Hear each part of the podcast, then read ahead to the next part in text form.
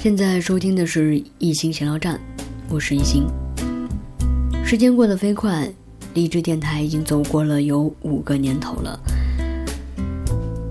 呃，这两天正值它的五周年庆典，所以在这里要对荔枝电台说一声生日快乐！啊、五周年快乐！那其实我也跟随荔枝走了有四个年头了。二零一四年我是第一次见到了荔枝电台，那个时候呢是在微信朋友圈里啊，看到有一位朋友分享了电台的节目啊，因为好奇心，所以我就点进进去看。呃，从那一刻我就发现，好像我的梦想可以实现了。为什么说成为电台主播是我的梦想？呃，小的时候呢，我是跟着爸爸妈妈生活在草原上的，因为他们作为青藏干线的筑路工人，所以他们是必须在草原上工作的。所以在整个广袤无垠的草原上，我们唯一能够呃获取外界信息或者是拿来娱乐的东西，就只有一台非常小的收音机。所以那个时候陪伴我度过最漫长的时间的人，好像不是父母，而是收音机。所以从那个时候呢，就开始对于电台有了一种不可描述的依恋啊，特别喜欢。所以就想说，哎，它能不能成为我的梦想，能够支撑我一直往下走。小的时候我听过最多的电台应该就是小喇叭开始广播了，还有就是中央人民广播电台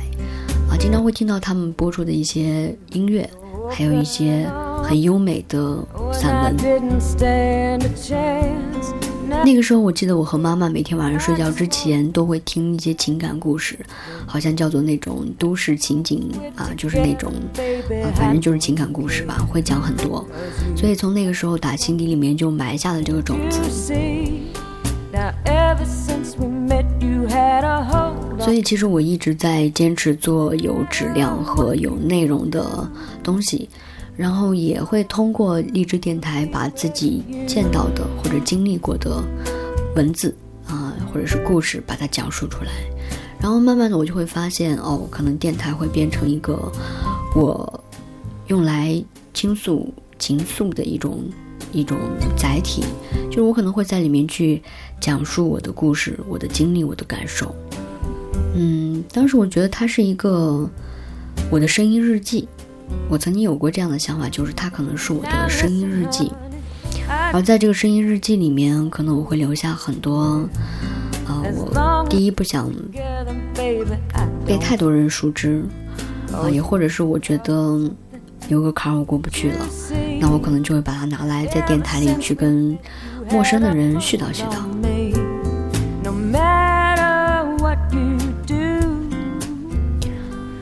所以就在这种情况下，我开始在荔枝电台里面一期一期的出节目。刚开始的时候其实是会读一些散文或者是自己觉得好的文章，因为那个时候并没有太多的呃想法或者是自己的一些见解，那所以就只能是呃想办法去借助一些别的内容去丰满整个节目的体系。那后来慢慢的就会出现一些类似于像现在这样的脱口秀，就是没有稿子，然后直接就开讲，然后讲述我经历的一些东西啊，甚至其他的呃，反正就是身边的一些事情。再后来就开始做了自己的微信公众号，那在微信公众号里面呢，就会去讲述一些文字性的东西，然后会把这个文字呃，就是有一个非常有逻辑的或者是清晰的这种文字把它写出来，然后在荔枝电台里把它播出来。这个时候我就会发现，哦，可能我对它的依恋度会更高。那我知道在荔枝电台里面会有一个签到啊，我现在基本上已经就是会每天都去签到，它就已经形成了一种习惯，就像习惯你每天点开微信一样那样习惯。甚至我会在电台里面遇遇到一些小伙伴，那这些小伙伴会一直支持我，然后关注我，所以这是我在荔枝里面获得的最大的一些鼓励吧。我觉得也是因为他们，我才会这样一直支持的走下去。所以我很很知道荔枝到底对我意味着是什么，它几乎承载承载了我所有的秘密，嗯，所以我觉得，嗯，确实在这个五周年应该有一些话要给要给荔枝讲。我现在签到是签到了八百四十天，我数学比较差，所以我没办法去算，大概是签到连续签到不间断有，呃，如果是一年三百六十五天的话，大概有两年多一点啊，呃，一直是在持续签到，嗯。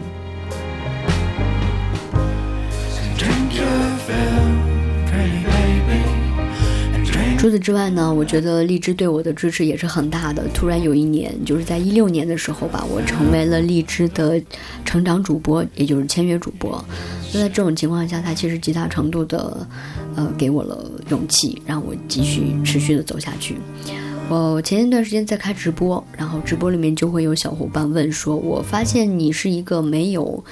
呃，就是，呃，他说是没有这个。主播财富啊，也没有这个主播等级的，那为什么会有这么多的听众啊？有大概有一千多的听众，所以我说我我是一直在做录播，然后一直会把自己的故事作为分享，嗯，所以在这样的状况下，我一直在坚持原创，我希望能在荔枝电台里面，呃，慢慢的去积累自己，然后让更多的朋友能够听到一些有营养的，呃，甚至原创的一些好的内容。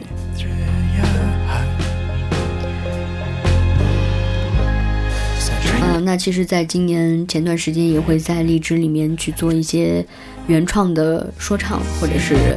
呃，反正就是原创的文章会比较多，然后包括一些朋友的诗词、一些投稿，所以非常感谢。非常感谢有这么一个地方可以去承载我所有的情感，所有的故事，所有的秘密，也非常感谢一路陪伴我的这些朋友们。当我每次看到我的播放量能够达到上千上万的时候，我内心是很欣慰的，所以我觉得我的坚持没有错。加油，加油一心，加油励志。